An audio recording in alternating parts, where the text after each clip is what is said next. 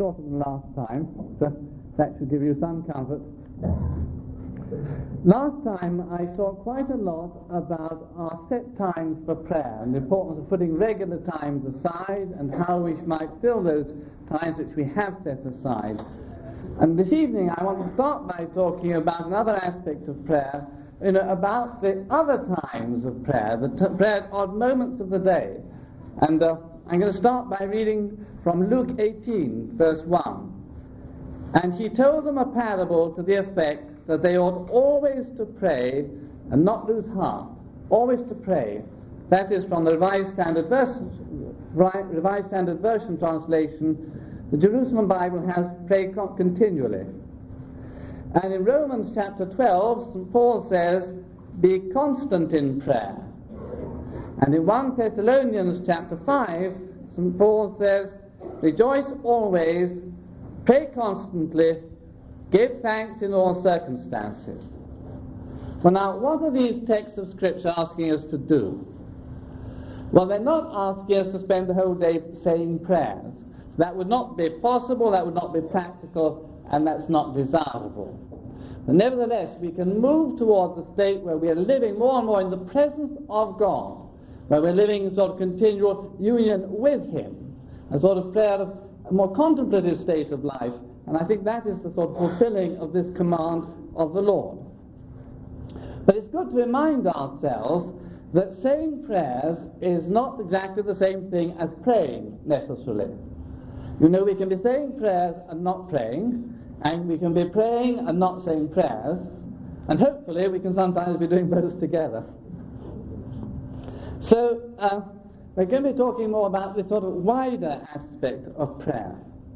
Now, theologians distinguish, you know, in the life of prayer, various stages, and one of the sort of groups of distinctions they make is between discursive prayer, affective prayer, and contemplative prayer. And I'm going to say a few words about these. And I don't want you to think this is just for special people who read books on prayer and it doesn't mean anything to or can't mean anything to a simple person like myself. Because what I hope to show is that you know what the theologians and spiritual writers are saying about these things correspond with the experience which ordinary people do have in prayer. And first about discursive prayer. What is discursive prayer? Discursive prayer uses the discursive reason and often brings in the use of imagination. I think the rosary is a typical form of discursive prayer, although the rosary can be prayed in different ways. Or when somebody is meditating, say, on another of the texts of the Gospel, and someone can sort of imagine the scene. Some people are better at imagining than others. They can think how Our Lady felt when she saw Jesus on the cross, and what she thought of St. John there, and what reaction that had, what, the, what feelings that gave her in her heart. People can sort of reason about these things, and then they can see, well, well how does that apply to me? And of course, the re- you can find it applies to me that if Jesus gave his life for me in this way, suffered all these things for me, then I need to thank him and praise him and give my life for him. And uh, this is a form of prayer, discursive prayer, which is especially helpful for people at the beginning of their conversion. People who have the beginning of a conversion particularly find that form of prayer helpful usually. And, but of course, we never entirely grow out of that form of prayer. I mean, throughout the whole life of the very greatest saint, there need to be times when we reflect discursively on the gospel, on Jesus' life, on the, the, the events portrayed in the New Testament. But nevertheless, maybe as time goes on, we shall be involved less in discursive reasoning and more in other forms of prayer. And indeed, it's right to say that some people never find this kind of prayer very helpful, while other people tend to find it more helpful. Again, remember what I said in the previous talk pray as you can and not as you can't. And now, affective prayer. What is affective prayer? Affective prayer is involved with affective acts of the will, repetitive acts of the will, repetition of words or phrases normally, short phrases, For instance, like the Jesus prayer which we talked about, Jesus have mercy on me a sinner, or Jesus have mercy on me. Or it could be sort of praise you Jesus, thank you Jesus, glory to you Jesus, or thank you Heavenly Father, or just a repetition of the word Jesus alone. And so of a repetition going on, sort of uh, helping us to become recollected and center on Jesus. Indeed, some people call this prayer centering prayer, by that meaning to precisely to center on Jesus. There's a, uh, an English a book, an English mystical book of the 14th century, nobody knows who the author is, called The Cloud of Unknowing, which is very much mentioned in books on prayer in these days. And there the author talks about beating on this cloud of unknowing, and he recommends a sort of single syllable word like God or something, just to go on beating on it. Other people refer to Christian mantras because there's a parallel here in some of the meditative techniques of of Eastern gurus and people. Well, uh, but this is something which is deeply in Christian tradition, not something borrowed from them. The sort of the repetition of sort of a short phrase or word which sort of centers our prayer on Jesus or on our Heavenly Father. And I would, for many people at any rate, recommend a variety of phrases. I mean, sometimes I find it very helpful to say, Jesus, have mercy on me, a sinner. I go on repeating that for a time. Other times I find it, and the Spirit is leading me to say, Praise you, Jesus, praise you, Jesus, praise you, Jesus. Or thank you, Father, thank you, Heavenly Father, thank you, Father. Or other times, come, Holy Spirit, come, Holy Spirit, come, Holy Spirit. Or Our Lady, pray for me, Our Lady, pray for me, Our Lady, pray for me, a sinner. You know, the Spirit will sort of guide each person. But to go on giving a certain amount of time, just a repetition of a short phrase or word like that, it sort of centers us on Jesus. And I mean, it can be good in, our, in this, at the time we set aside for prayer in the day to give a certain amount of time just to this, just to sort of repetition of some phrases or words which helps to recollect us in this way. But it can be also good, and I think this links up with it, you know, to, to, make, to say these arrow prayers. You know, all odd moments of the day, perhaps in the middle of a job, in the middle of talking to someone, in the middle of work, just these arrow prayers, a sort of darting prayer up to God. It's very good to do that as, as much as we can to sort of you know, bring God into a situation. We might do it because it's a difficult situation you know, you're talking to someone and you're trying to help them and it's going the wrong way, or doesn't seem to be much happening, so you say, Jesus, help me. Help Jesus. Or Jesus, bless this person. Or Jesus, help this situation. Or praise you, Jesus. Just perhaps a sort of a, darting arrow of prayer. And certainly that's something which is very good to try and a habit. It's very a habit of grace, so to speak, which is try to, good to try to get into. And then another thing, very much to be recommended, is making the most of the free moments of time in the day, the frees the spaces of time. You know, in the days of all of us, in, there are sort of times when nothing is happening. You may be waiting for the bus. You may be waiting for the, the dinner to arrive. You may be traveling up the stairs in the lift. You may have telephoned someone and the line's occupied and you're just waiting before you telephone again. Well, now, these are precious moments which can be given to prayer. Wonderful moments which can be given to prayer, and so often we can waste these moments doing nothing, or just fretting because the phone's occupied, or whatever. And they can be glorious moments. You know, sometimes I get on, put on what we call door duty in our monastery. That's to say, when somebody rings, I'm one who goes to the door. And uh, it's surprising how much praising God you can do in the sort of 20 yards walk from my room to the front door. And how often do I instead go to the front door saying, oh dear, I wish they wouldn't ring, oh dear, they're going to take up my time. well, uh, if we could learn to give those moments to prayer, not to those spaces in the day, those spaces in life, to make good use of them for prayer. And affective prayer, there can be, I mean, a good way of filling those spaces. And now I come to contemplative prayer or contemplation. And the first thing I would say is, please don't be frightened by those words. Now, there may be, be certainly some people sitting here who say, oh dear, that's all right for sort of holy sisters, you know, uh, in contemplative convents, but I'm just far too much of a sinful, ordinary person that's miles above my head. I can't aspire to that sort of thing. Uh, that's for a few sort of chosen souls, not for me. And, you know, don't be put off because it is quite normal for devout Christians to experience contemplative prayer. It's quite normal. Indeed, I agree with those theologians who say we're all called to contemplative prayer. And you know, I think that many people who've never read a book about contemplative prayer, never listened to a sermon about contemplative prayer, would then be absolutely shy off if you suggested they had anything to do with contemplative prayer, are very often much more full of contemplative prayer than some people in, in closed contemplative communities.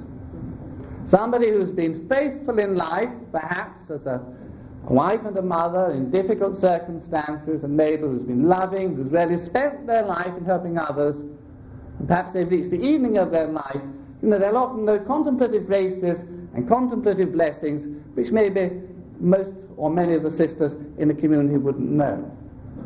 But God gives His graces, you know, when He wills and how He wills, and to those, you know, who He sees it's right to give them. So don't say, this isn't for me.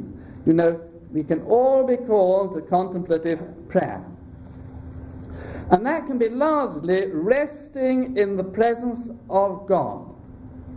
And it can largely be wordless, just being in his presence. You remember the story of the peasant in the, in the parish of the Curé d'Ars who used to just sort of go and kneel in the church, look at the, at the tabernacle and stay there for hours and people said, well, sort of, what do you do? And he said, well, you know, I look at him and he looks at me. And that was it. Now, there was a real contemplative. You'd have been very surprised if you told him that. But there was somebody who was deep in contemplative prayer. So don't say, not for me. Now, fully contemplative prayer is infused and passive. And don't be put off by those words, because they really can mean something to you and to me. Infused, we talk about infusing, say, liquid into, into a glass. Infused is something, so to speak, something poured in by God. And it's when He pours in this prayer into us, it's infused. It's not only poured in by Him, but we're aware that it's being poured in. A sort of special grace given. And passive, that means it's not something we turn on, it's something the Lord gives. Infused and passive prayer cannot be turned on by us. It isn't like just sort of going and sitting down and sort of getting recollected and now you enter into that state of prayer. It's something which God turns on when and how He wills and for whom He wills. Just like that. We can't turn it on we can't turn it off. Well, we can turn it off, yes, but we can't turn it on. Now, many of you will have experienced this. I'm sure this is a frequent experience of many people here, although they would never have used the word infused or passive. You know, you're just going about your business, or just sitting down perhaps, traveling in a bus, and you suddenly are very much aware of the presence of Jesus, presence of your Heavenly Father. And you find your heart burning within you, or you find yourself led in prayer in a certain direction. Well, that's infused, that's passive. You know, you didn't sort of decide, I must pray for so and so, you just found you were sort of caught up by the Spirit and led to pray for someone. You may wake up in the morning. You may wake up in the morning, find you're praying for this person or that person, or you're thanking God or praising God, or you're asking for the Spirit to come on the world. You just you didn't decide to do that. You just wake up and you're doing it. That's infused prayer. That's passive prayer. That's not something you can turn on. You can't say, well, it was great to wake up this way this morning, I'll do the same tomorrow. If you do, you'll just wake up probably feeling with a bad headache and feeling very angry with God tomorrow. No, it's not something we can turn on. But we can predispose ourselves to receive this gift. And that's what sisters in contemplative communities would do. And they would do that by trying to cut themselves off a bit from the distractions of the world, and also by giving sufficient time to prayer, being alone with the Lord. If we never give time to being alone with the Lord, it's much more difficult for the Lord to introduce us to that sort of prayer. Thanks. And God sometimes gives people special graces, mystical graces. They can be visions, words, touches, awareness of his presence in a very special way. Somebody can just suddenly be suddenly feel that the room they're in or the bus they're in is just absolutely filled with the presence of God in a quite extraordinary way.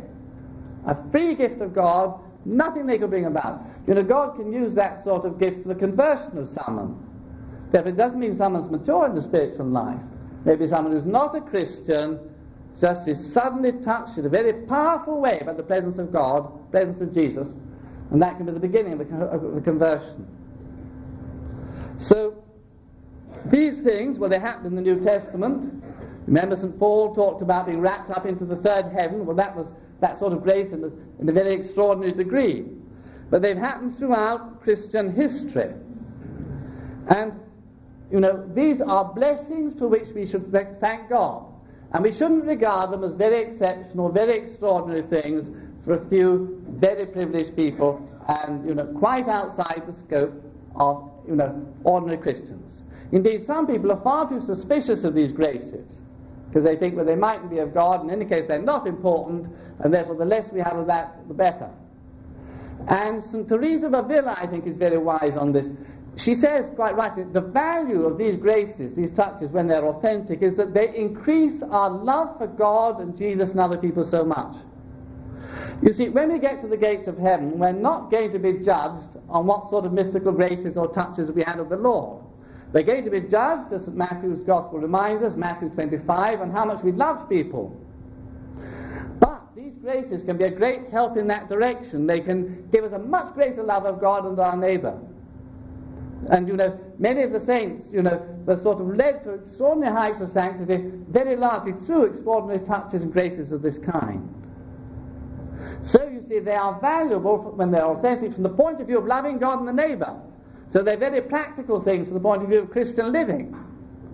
And therefore, they are graces for which we should thank God and uh, which we should not in any way despise. Now, in the charismatic renewal, God seems to be giving a generous outpouring of special graces, special experiences of His presence. That's what seems to be happening. Right across the world, in many places, many people are beginning to have authentic religious experiences, you know, which are helping them spiritually, helping them to grow in love, often bringing them to Christ for the first time, or bringing him to Him, bringing them to Him in a much deeper way. Now, these things are happening so often that some traditional people are, are suspicious of that fact. They tend to say, well, these things are very rare and for a few special people, and this is happening too often in Westminster Friday night, it can't be rare. Not just Westminster Friday night, incidentally. But I think that is precisely what God is doing, or one of the things He's doing in the charismatic renewal. He is giving a very generous outpouring of these graces, as, to judge from the Acts of the Apostles, He did in the early church. So we should thank God for that. And they're not signs of sanctity, and they're not necessarily big blessings. Many of them are small blessings, small graces. But thank God for every blessing, every grace. I'm not saying every, every time someone has a picture in Westminster Prayer Group or when someone's praying over them, that's of the same sort of scale as when St. Teresa of Avila had one of her great mystical visions. No. It may be something very small compared with that. But thank God for small blessings and small graces too. And it's important to say too that you know, when we receive these experiences in baptism of the Spirit or elsewhere in our prayer meetings, they need to be supported by a disciplined Christian life and a disciplined life of prayer. Otherwise, it will all fade away. You know, this, the life of prayer isn't just waiting for the next sort of consolation grace of that kind. There has to be the disciplined life of prayer and the disciplined Christian life as a whole. God, Jesus, doesn't give us sort of consolations and graces of this time, kind just so we can enjoy ourselves and then go on living our own lives. It's to help us to live better Christian lives, and that means a more disciplined life of prayer and Christian life as a whole. And now I'm going to say a few words about the gift of tongues. I think it comes in here because, as Bob Pharisee reminded us, the gift of tongues is a contemplative gift of prayer. It's a gift of contemplative prayer. And that's a very important thing.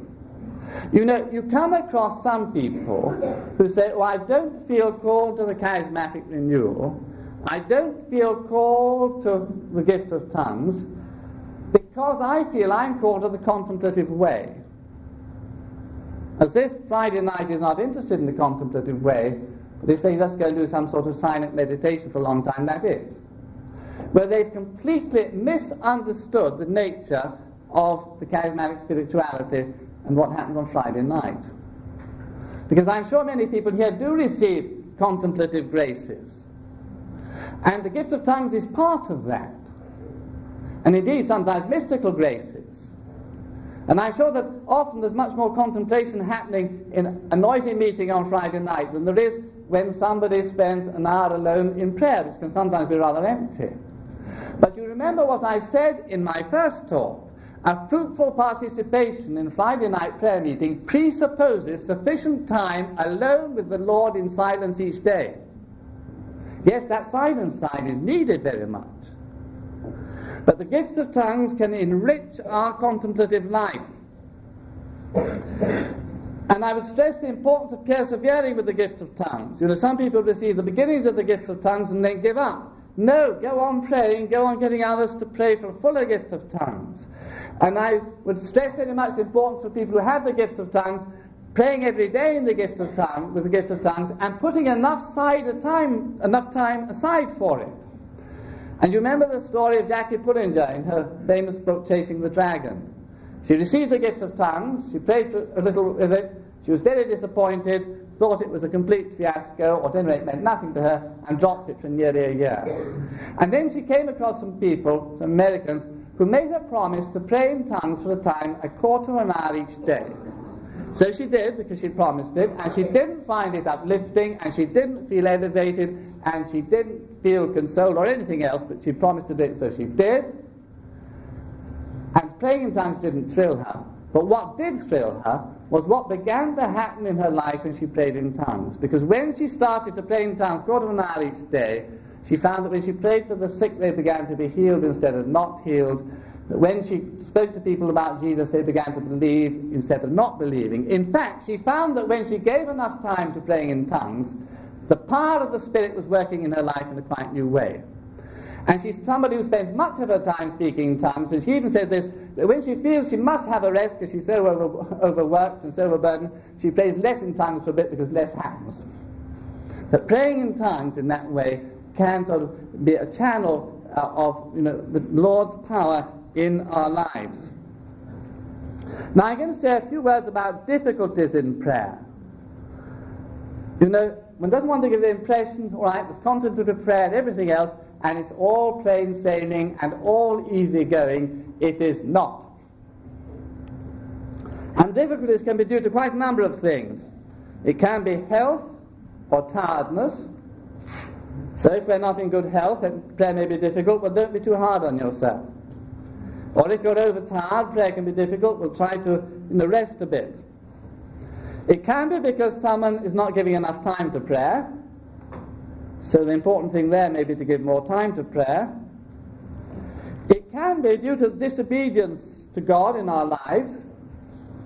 If someone is not trying to obey God in something, if someone is not trying to overcome serious sin in their lives, then they can't expect the Holy Spirit to be giving them consolations in prayer or blessing their life of prayer until they try to change. So you see, if one's going through a time of difficulty in prayer, it's good to ask oneself to pray about it. Well, I wonder why this is. It may be any of the reasons I've mentioned, and it may be another reason. It may be that God is leading us on in the life of prayer, and that we're entering a time of night or aridity, darkness, or a cloud, a tunnel. Different spiritual writers use different phrases. But they all agree on this that it's quite normal that in the Christian life of prayer there will be these times of darkness, clouds, tunnels, aridity. Please turn the cassette over now.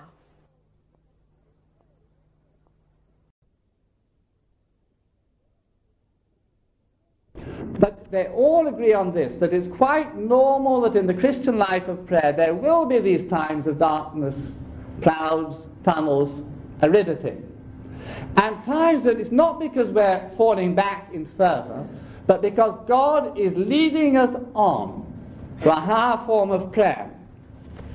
And this can be a test of fidelity, a test of d- detachment from consolations. You see, we have to love God, the God of consolations, and not the consolations of God. And some people can be giving themselves to prayer because they love the consolation so much. But we have to love the giver and not the gift.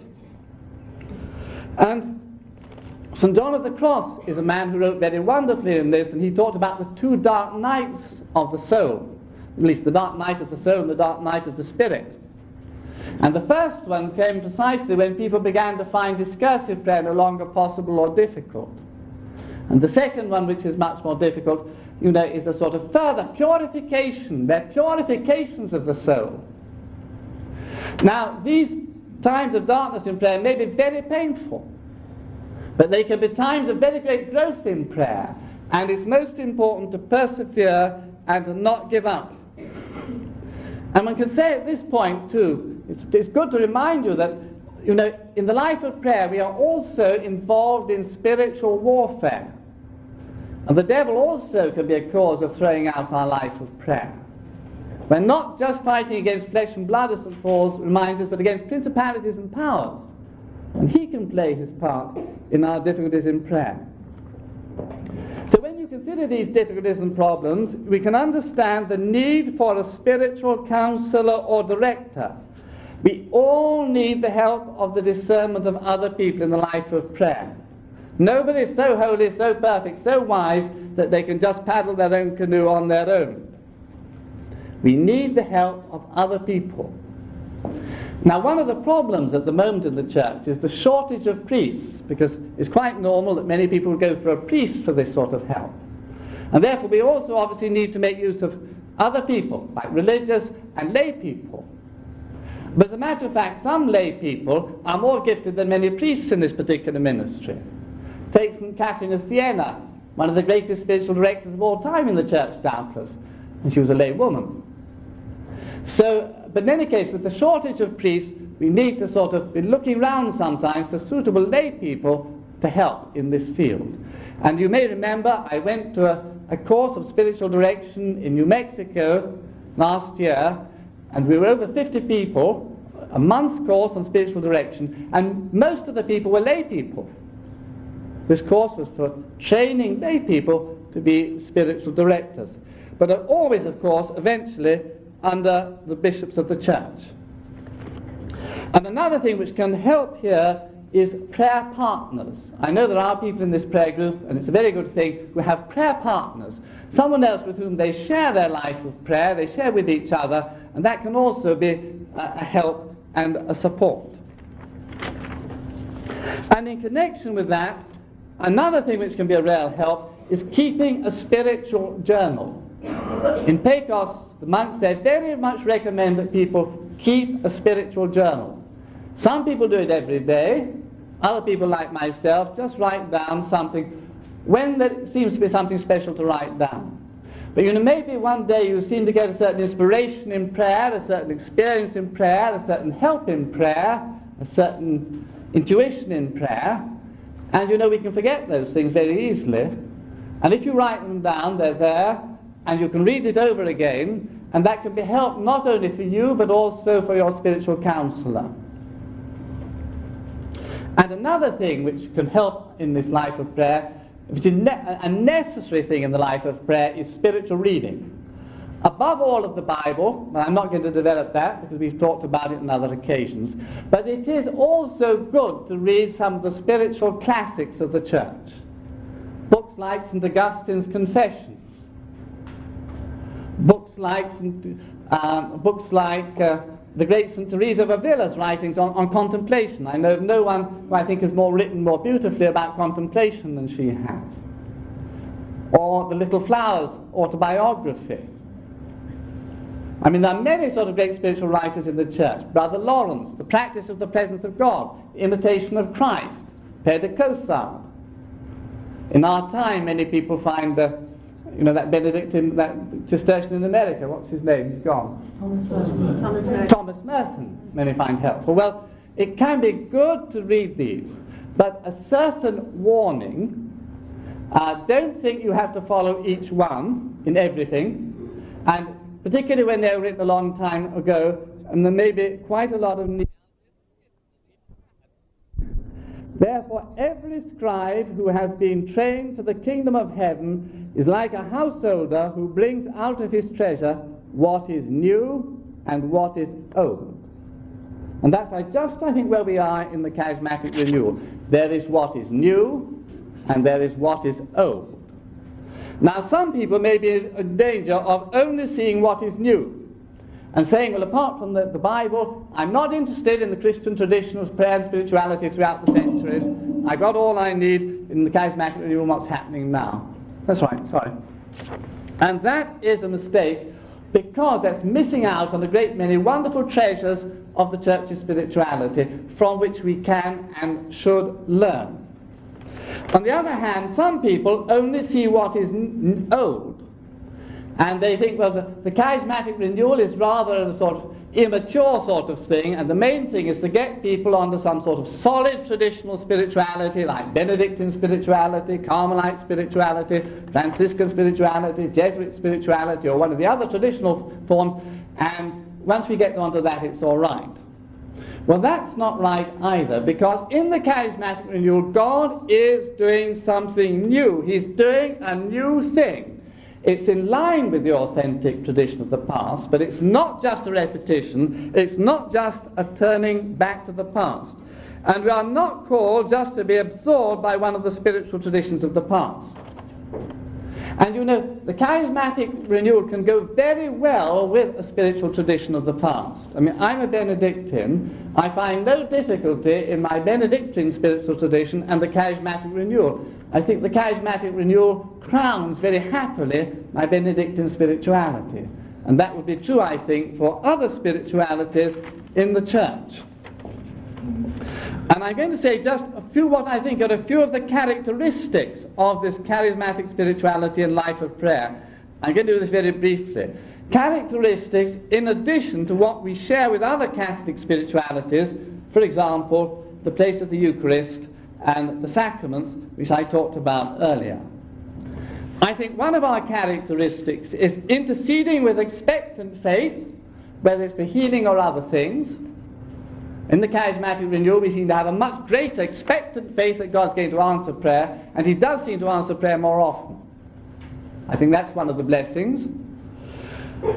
Then, the very special place of the spiritual reading of the Bible. In a very special way in the charismatic renewal, people are finding that daily reading of the Bible in a prayerful way is really building them up spiritually, really allowing God to speak to them. A third is spontaneous prayer, the freedom to pray spontaneously in our own words. That's obviously a characteristic, isn't it? A fourth, praying in informal groups, whether it's just two people praying together, or three or four, or large prayer group like this. You know, we're used to a group getting together and praying informally. I'm sure that's a great blessing from God. I'm sure that's a great richness. I'm sure that's an important heritage. And then, of course, the gift of tongues, that goes without saying. And I think the renewal of the gift of tongues in our time is a very great blessing in the life of prayer. In the life of contemplative prayer, too, I would say.